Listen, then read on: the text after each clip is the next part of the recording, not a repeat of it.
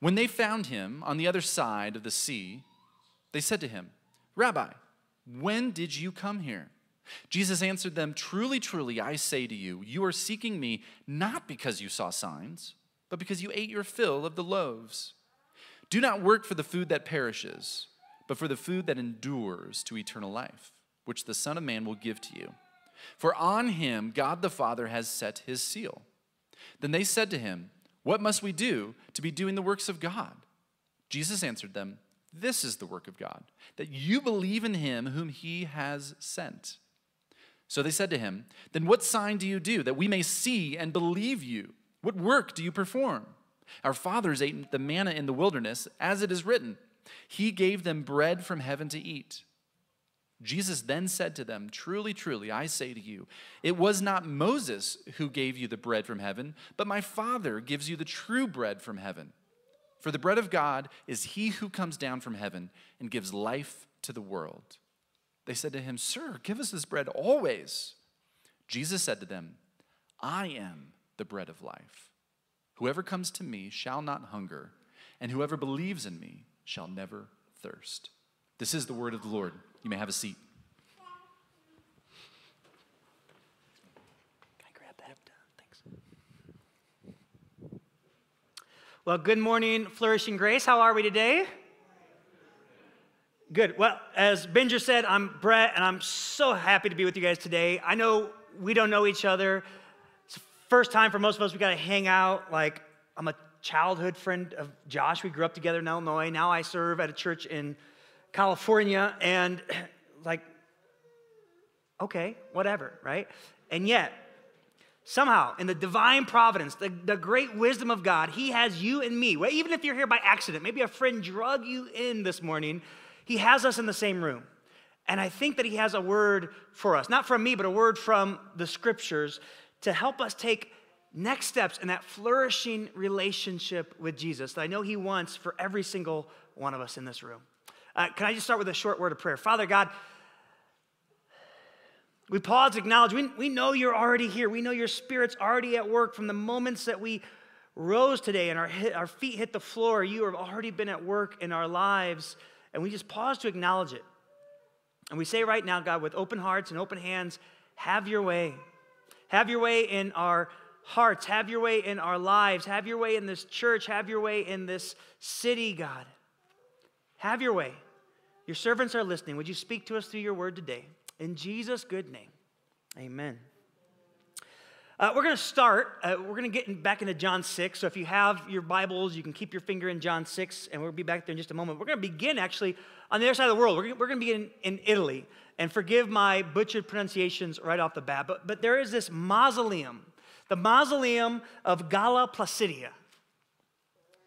Now, if you were to see this mausoleum, you would probably just walk right past it. If you didn't know it was a, UNICEF, a, a World Heritage Site, you'd probably just stroll right past it because it's small, it's unassuming, it doesn't look all that splendid on the outside. But if you get inside, everything changes. It is adorned with the most beautiful, the most amazing, breathtaking mosaics all across the domed ceilings. Tourists come from all over the world to see these mosaics. They're not just made with, with um, bits of, of any kind of material or even stone, it's made with glass, colored glass that they've gotten from all over the area and put together painstakingly to make these beautiful mosaics of, of starry nights, of Bible scenes. You have Jesus as the good shepherd there with these like tranquil uh, sheep around him and this beautiful meadow. Breathtaking. Art scholars have actually called it one of the most artistically perfect representations of Greco Roman art. If you go to the tourist websites, they will say, you will hear from people who visited, breathtaking, stunning, absolute must. You gotta go. Literally, I read an account of someone who said, I left that mausoleum in tears at the beauty of these mosaics. But be warned if you go to Italy. If, if, be warned if you go to Italy, because all of a sudden you're going to recognize as you walk into that mausoleum, it wasn't exactly what you expected. Because, first of all, it's dark like dark, dark. Like you can barely make out the mosaics, right? This was a, a mausoleum from made 1,500 years ago by an emperor in Rome who was doing this in honor of his fallen sister. There was no electricity. There are windows there, but the windows are, are literally narrow slots made of, a, of an amber glass, and so they're not bringing in a lot of light. Scholars think that it was originally intended to be seen through the, the flickering light of a torch, making that mosaic come alive, but now it's, it's, it's dark in there, right? And it's, it's a World Heritage Site, so it's full of tourists. Whether or not they know what they're seeing, they know they need to be in there. So they're crowding in, shoulder to shoulder. You're pressing into large crowds. This is hot Italy over the summer. It's probably starting to stink a little bit. And, and you would not be blamed. In fact, many people do this. They walk in, they hang out for about one minute, and they say, Not for me, right? And then they sneak right back out to get some fresh air right outside that mausoleum.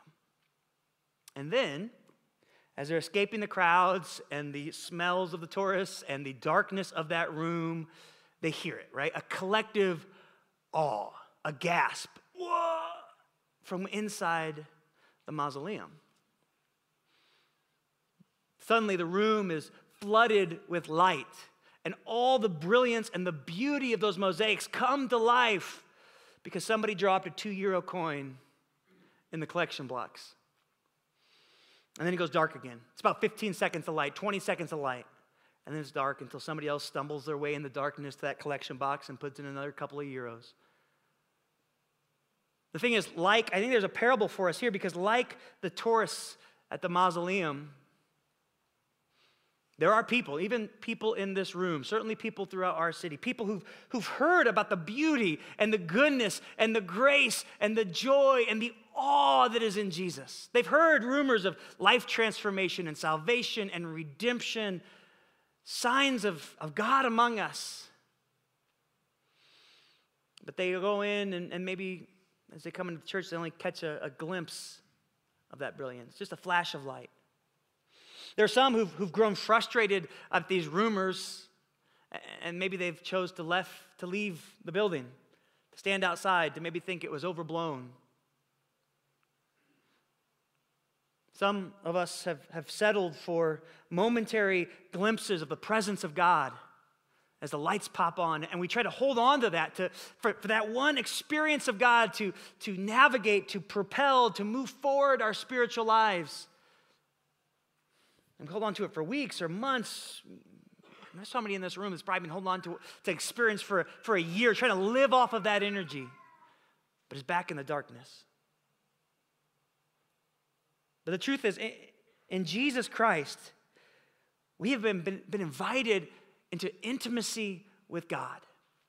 A life in which the lights of, of experiencing the awe and the beauty and the goodness of God are always on, right? Where we're always in the presence of that beauty and that goodness. We don't have to settle for less. We don't have to settle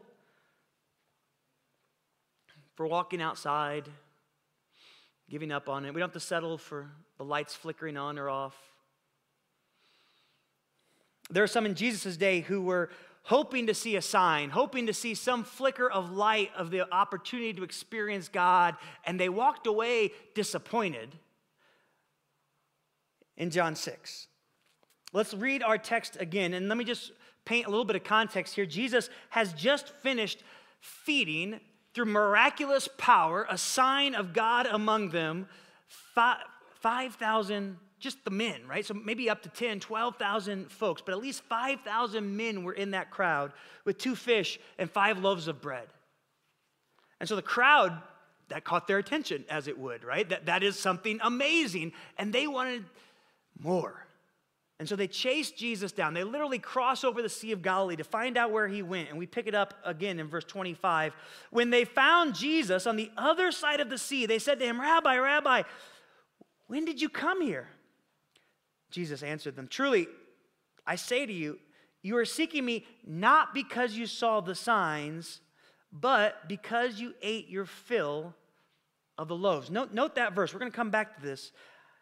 You're seeking me not because you saw the signs, but because you ate your fill of the loaves. Do not work for the food that perishes, but for the food that endures to eternal life which the Son of Man will give to you.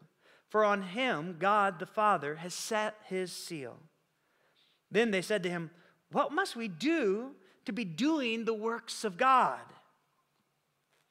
Jesus answered them, This is the work of God, that you believe in him whom he sent. So they said to him, Then what sign do you do that, that we may see and believe you? What work would you perform? Our fathers ate manna in the wilderness, as it is written, He gave them bread from heaven to eat. Jesus said to them, Truly, truly, I say to you, it was not Moses who gave you bread from heaven, but the Father gives you true bread from heaven. For the bread that he, the, for the bread of God is he who comes down from heaven and gives life to this world. And they said, Sir, give us this bread always. Jesus said to them, I am the bread of life. Whoever comes to me shall not hunger, and whoever believes in me shall never thirst. In this passage, we have a problem and an invitation. And we're going to start with the, the problem. You see, the things that fill our lives cannot fulfill our souls. The things that fill our lives cannot fulfill our lives. All right, don't confuse the things that fill up our schedule that take up our time, that use our energy, that, that bring and grab our, our attention with the things that fulfill our lives. Right? Jesus said, or excuse me, the, the crowd said, or Jesus said to the crowd in verse 26, You're looking for me not because you saw the signs, but because you ate your fill. You had food, you were satisfied, it was amazing. You, you, this is why you are here.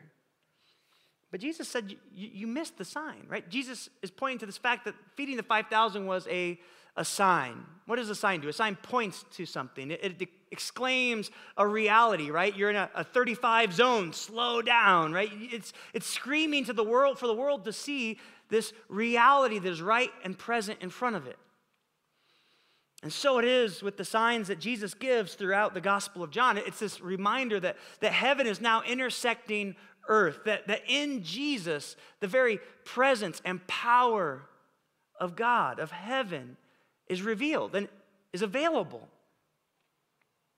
Divine power, divine grace, divine presence. And Jesus is saying, You didn't pursue me because you saw the sign. You're not pursuing me because you know what God is up to and heaven is breaking through and, and I am revealing God's glory to you. No, no, you're pursuing me because of your appetite for this world. You, want to be filled. And the truth is, I, I want to be filled.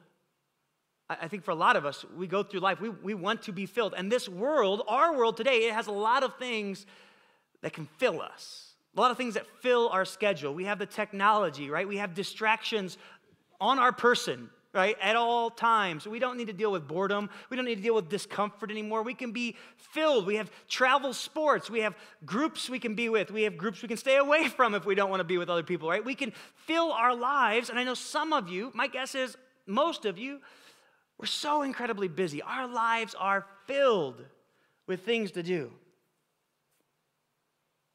gadgets, distractions, entertainment, work projects.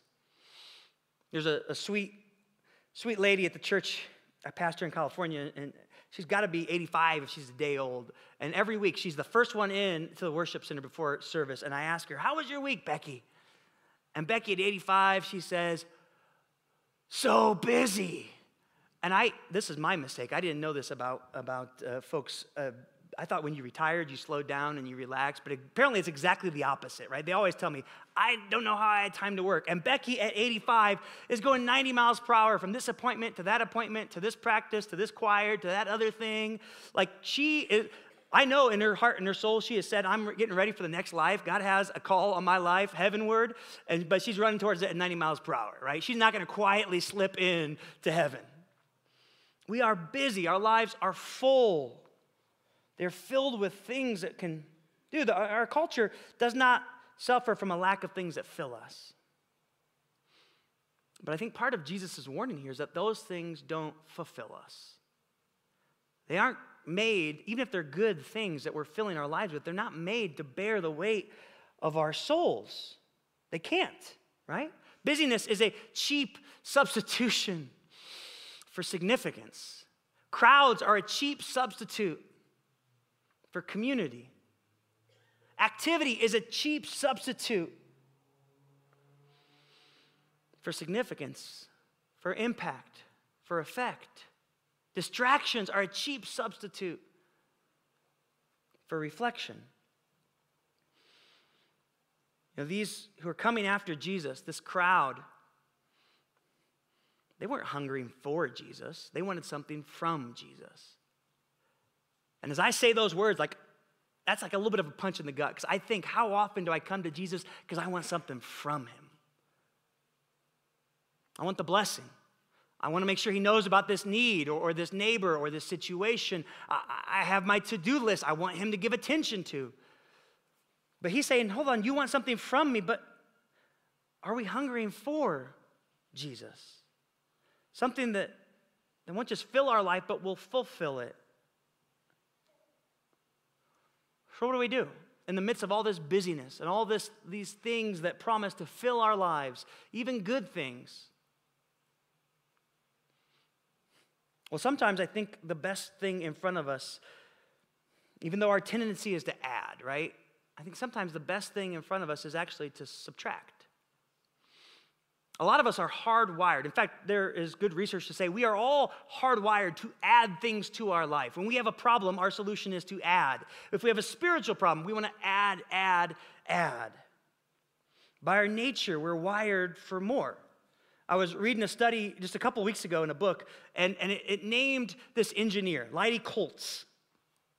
And, and Leidy discovered this same truth, but from a different angle, from an engineer's perspective. You see, Koltz is a engineer professor today. He's got a background in civil and structural engineering. He's actually pretty renowned in that world. He teaches engineers. He's helped uh, navigate multi-million dollar grants from the government, government for engineering. Like he, he thought he was kind of a big deal in the engineering world. And then he sat down with his three-year-old son and played Legos and immediately was humbled. Because you see, what happened is they're building a bridge and they, they created the span of the bridge, and then they're beginning to each create a pillar to support it on each side. And, and when they bring those pillars together, they recognize that they hadn't built it at the same height, and so it was a little bit wonky, catawampus, off, off level, and that, that's not gonna do, right? So the engineer, he does what is second nature to him. He says, okay, let me find the right bricks to add to this bridge to make it right. And while he's look, looking for bricks and spending that time, by the time he turns back around, he says, uh, well, my son already fixed the problem. But while my, my gut, my intuition, my assumption is to add, my son just took away from the bridge and more efficiently, more effectively solved the problem. And, and it got this PhD in engineering wondering what other biases do we bring that, you know, what other biases do I bring to engineering? And he began to ask his, his students and his fellow professors to solve this issue with the bridge, and they all did the same thing. They all, as he, as he carried his Legos around the campus, they all added Legos. He worked it out into a test where they, it wasn't just Legos, it was all sorts of things. He saw, man, humanity is wired to want to turn to more. It's like the only tool in our belt. When we have a problem, what can we add to make a solution? It's hardwired in us, is what Colts found. We systematically look, overlook the option to subtract. You see, wanting to have more, wanting to have our lives filled with, with stuff, with things, with activities, with people, with options, with opportunities, isn't evil in and of itself. It's not bad, but what if it can't solve the problem in our souls? What if adding can't solve our deepest needs? Or what if, what if in order to add the right thing, we first have to subtract some things. You see, that's what Lent is all about. As Benja said earlier, we're in this season of Lent leading us up into Easter, and, and, and Lent has often been associated with a season of fasting. Fasting is, is really just proactively subtracting some things from our lives to remind us that although they fill our lives, they do not fulfill our lives. And sometimes people fast from food or chocolates or sweets or alcohol or technology or, or habits like, okay, first thing in, in the morning, I look at my phone. No, I'm, I'm going to set that aside. There, there, are all sorts of things we can fast from, but fasting reminds us. Fasting from the busyness and the distractions and the buzzers and the noises of this world reminds us that although they feel so urgent in the moment, they're ultimately not that important. Fasting level sets our hearts to receive the good that we need. You see, we fast from this world so that we can feast on Jesus. That's what he's going to tell us here in verse 35. Jesus is the provision for life to the full, life fulfilled, the solution to our heart's longing. Verse 35, Jesus said simply this I am the bread of life. You know, Jesus is interacting with this crowd, and, and, and they're recalling this story in Israel's history. When the Hebrew people were, were redeemed out of slavery, rescued from slavery in Egypt. God not only miraculously pulls them out of this, the, the, the, the, clutches of this mighty Pharaoh and the most mighty army in the times, he brings them miraculously across the Red Sea on dry ground. And now that they're on the other side, they're wandering, or they're beginning to go through the desert, and almost immediately they said, Oh no, God, we don't have what we need. You haven't provided for us out here. We're gonna just die. And they began to say, maybe it's better to be slaves in Egypt than to be wandering this desert. And so God, as God does, provides for them. Manna, bread from heaven. God's way of saying, I've got this. I've got you. I'm a provider. It's a sign from heaven about what God was up to. And, so now all of a sudden, the crowd says, Jesus, what's your sign? Even though you just provided this bread that we overlooked and we just really want to be fed, What's the sign that we know? Like, can you do this same thing? Bring us manna, even though he just did that. And Jesus says, No, no, I'm, I'm not going to recreate this miracle for you. In fact, what I want you to see is my life fulfills this miracle. What you didn't know about the manna in, Egypt, uh, in the desert when they came out of Egypt is that it actually is a foreshadowing of the way that God would provide through me, through Jesus. He says, I am the bread I am the bread of life. Jesus didn't intend to recreate this miracle that their forefathers and their ancient ancestors had experienced. Instead, he wanted to fulfill it. Just like God provided through this manna to take care of the needs of his people wandering in the desert, Jesus, Jesus says, I am God's provision for you. Whatever the needs of your soul, the answer is Jesus. Whatever God requires from us, it's been provided for us in Jesus. Whatever the next step God has for you towards a flourishing life in Christ, Jesus provides us the resources, the life, the grace, the path forward. We don't have to look for another. The crowd wanted a sign, and Jesus said, I'm Him. I'm the sign. I'm the one you're looking for. I am the place where heaven intersects earth. You see, we fast from this world. In this Lenten season, we fast from this world so that we can feast on Jesus. That's what he's inviting us to do when he says, I am the bread of life, right? Fasting means cutting something out of our lives, but feasting means diving in with both feet. It means no holding back, right? Burn the ships, get to work. I am feasting right now. I'm not counting calories. I'm not worried about the repercussions. I'm celebrating, right? We go into Thanksgiving, we already go in with our, our belt, yeah, a couple, couple uh, notches loose, right? Because we're feasting. We're going to devour, we're going to consume, we are going to be filled with the good things of the feast. And so, in this language, Jesus is saying, Come to rely on me, come to depend on me, come to be filled with me, feast on me. I am the bread of life. I am the solution to the longings of your soul. And unlike the things of this world, I made your soul. I can bear the weight of your needs, I can care for you. I think another way of describing this is, is that you and I were made for intimacy with God. You know, intimacy, it, it simply means the relationship or the nearness with someone else. If you have a close friend, God is saying, I have made you to walk with me in that sort of way. That you would know my heart and I would know your heart. That there would be nothing that stands between us. There'd be vulnerability, there'd be openness. In fact, the, the Mishnah, a collection of Jewish rabbinical sayings that was written down and published hundreds of years later, but is understood to be from around the time of Jesus, one of the blessings that they would give to disciples, to followers of teachers, was that may you be covered with the dust of your rabbi.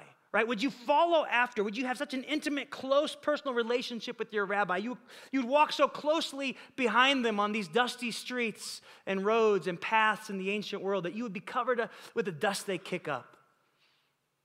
Everything in their life you get a chance to see. What they do, you are a part of. You, you are so close. And so it is with the followers of Jesus.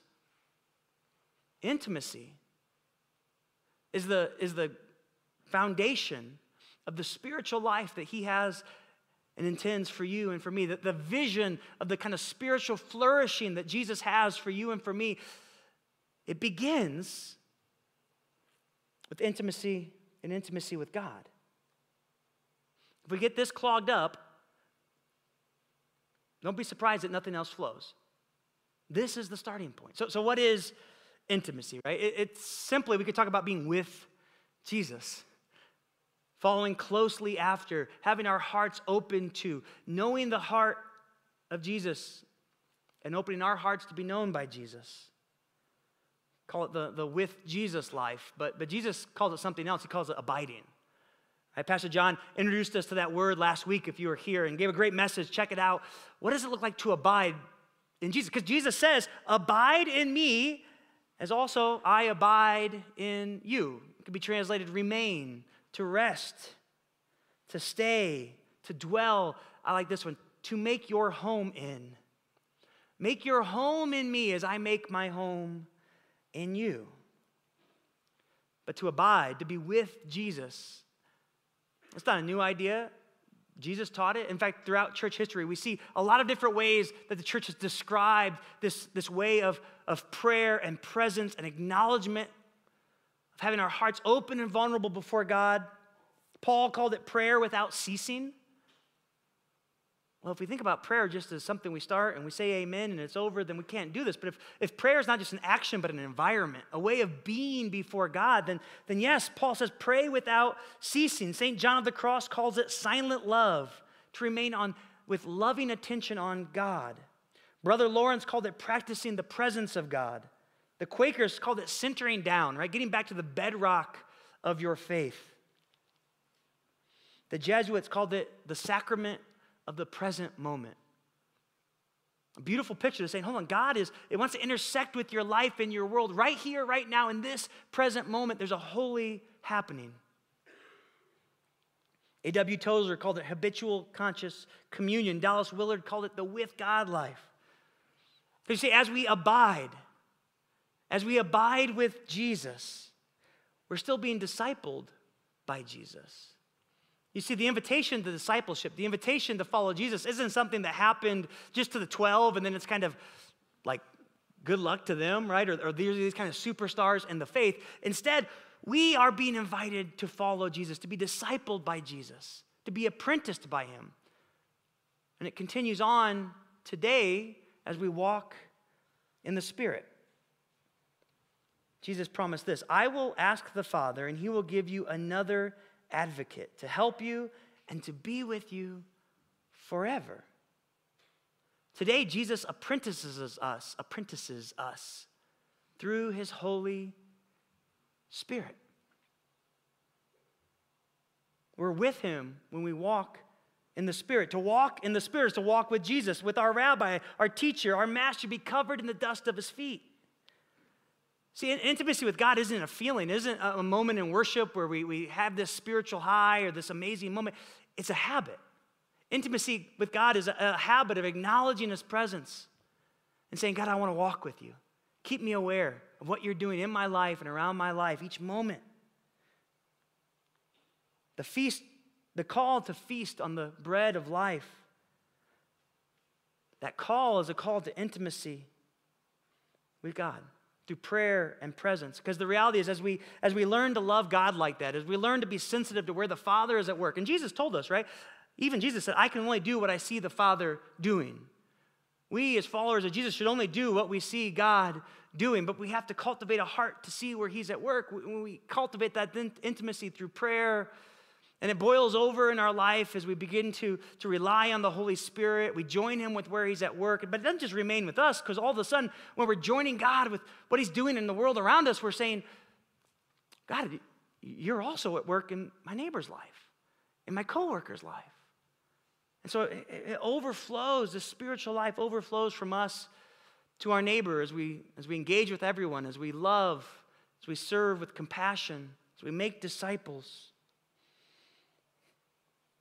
Truth is, and I'm guilty of this, some of us, we want to do great things for God. We see this with the crowd, right? How, how do we do the work of God? We want to do great things for God, but we cannot until we are with God. When we invest in intimacy with Jesus, then we're in the right place where God can use us. But we have to first build on that bedrock Jesus says, I only can do, I only do what I see the Father doing. And, and sometimes I think it's healthy for us to ask, God, what are you doing around me? What are you doing in my life? How can I join in with what you want to do? And I can only do that when my heart is attuned to the heart of God, when I can learn to recognize his voice and his fingerprints, when I can walk by his spirit. And as we do, Jesus invites us. That's what it looks like to feast on me. I am the bread of life. Come and have your fill. Find your purpose. Find the life I have for you. And the truth is, I think one of the maybe, as we are invited into this life with Jesus, one of the, the underrated or, or maybe overlooked characteristics of a disciple is courage. Because this way of life isn't simply taking, you know, checking off a to-do list of how we please God or kind of our religious rituals and rites and, and expectations.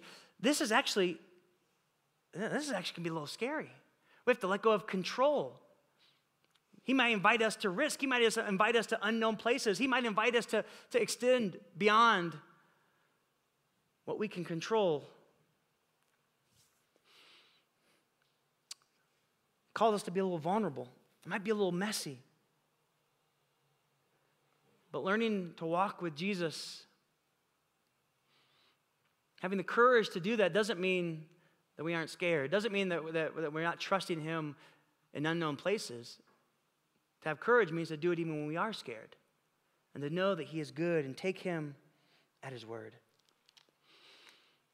As I think about that mausoleum in Italy and those flashes of light where people experience the beauty and the awe and then it's gone.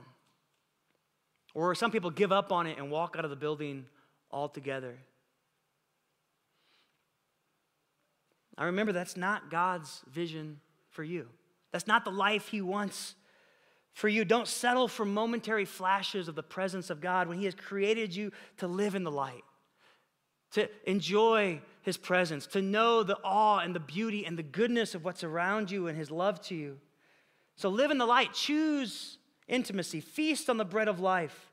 Chase that fullness of life in Jesus. Pursue it. Make it your life's passion. Make it what you are about. Because the truth is, this is why Jesus came. That you would have life and life abundant, and knows that that could only be revealed when the creator of all things came, put on flesh to dwell among us, to reveal the glory of God. And nowhere do we see that more clearly than on the cross of Jesus. Where Jesus looked and told with his life that the God the sovereign over all the universe, so deeply loves you and wants you to know his grace, he would let nothing stand in the way. No sin, no shame, nothing in your past, no baggage you're bringing, no hurt. None of that would have sovereignty or providence over your life. But in the cross of Jesus, he died in our place and for our sins so that you could know the depth and the goodness and the provision of the love of God to you in Jesus. So today we hear Jesus' call. All who are weary, come to me. Walk in my ways, and I will bring you rest. I will bring you goodness. You will experience joy. Today, would you take one step towards that life in Jesus, towards intimacy with God?